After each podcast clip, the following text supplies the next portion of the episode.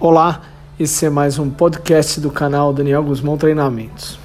Hoje nós vamos falar sobre cultura organizacional, um assunto que eu venho falando há muito tempo. Há poucos dias atrás eu gravei um podcast falando sobre os motores de crescimento de uma empresa. E dentro de uma empresa nós temos os motores de crescimento 1 e 2. O motor de crescimento 1 são os processos, os procedimentos, os princípios, os valores, a cultura e todo o princípio básico de administração.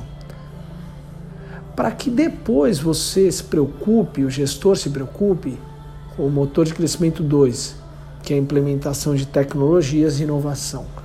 Não há como você estabelecer uma cultura de tecnologia e de inovação se você não parte do princípio básico da administração, que foi o que eu citei, de acordo com o motor de crescimento 1.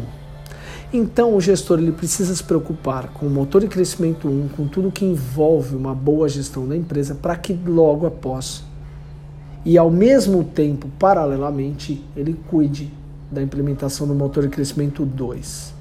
Mas afinal, para criar e para implementar o motor de crescimento 2, é de suma importância que você estabeleça a cultura organizacional da sua empresa, os princípios, os valores, uma gestão orientada por princípios. Mas afinal, o que é cultura organizacional? A cultura organizacional é um conjunto de valores, crenças e hábitos compartilhados pelas pessoas que compõem uma organização, uma empresa. A manifestação dos valores e o propósito da empresa. E o que é o propósito? O que a empresa está disposta a fazer? Qual o legado que ela vai deixar? Alinhada às estratégias da organização, a cultura organizacional é utilizada como norte para que todas as atividades da empresa se tornem uma única estratégia, uma única coisa. Ela que diferencia uma empresa da outra, no trato com colaboradores, clientes e parceiros, por exemplo, que a gente chama de stakeholders. Quem são as partes interessadas nos negócios? Existe o stakeholder primário e stakeholder secundário. E uma comparação com o ser humano, a cultura organizacional representa para a empresa o que nós pensamos, percebemos, agimos e sentimos. É como se fosse o caráter de cada indivíduo, fazendo uma analogia para a empresa. Contudo, para que a cultura organizacional esteja presente diariamente na empresa, ela precisa ser trabalhada, aprimorada, treinada constantemente. E o que deve guiar as ações da organização. Nada adianta elencar diversas diretrizes para compor a cultura organizacional no seu dia a dia se você não dá sequência nesse processo.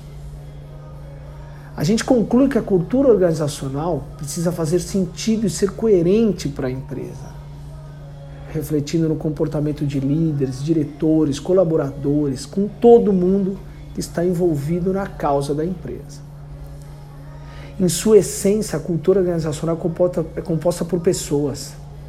Ela é o resultado de comportamentos, interações em um ambiente da relação desse ambiente para com as pessoas. Na prática, a cultura organizacional não é certa nem errada, ela representa a organização de forma singular e por isso deve ser respeitada como tal.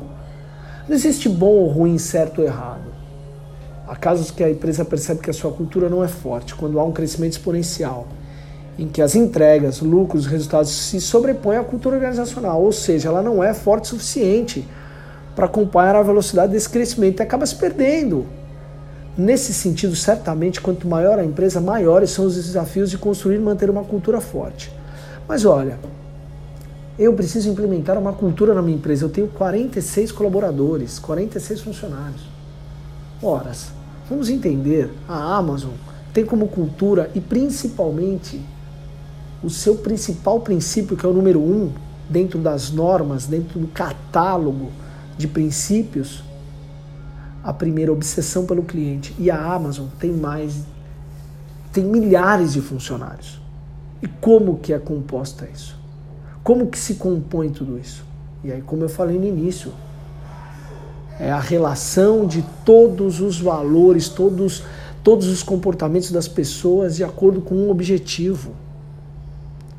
A A cultura organizacional é importante porque veste-se como um guia para todas as ações da empresa, inclusive para áreas de recursos humanos, indicando o caminho a ser seguido. Quando sólida, é capaz de preparar as equipes e a empresa para o futuro. No que tange às equipes, uma cultura organizacional forte auxilia no desenvolvimento do capital humano. Você já parou para pensar quanto vale o seu capital intelectual da sua empresa? Então, uma cultura organizacional é para fortalecer internamente e disseminar a qualidade nas relações, permitindo que todos trilhem o mesmo caminho. Mas para atingir uma cultura organizacional forte, é preciso muito esforço e dedicação.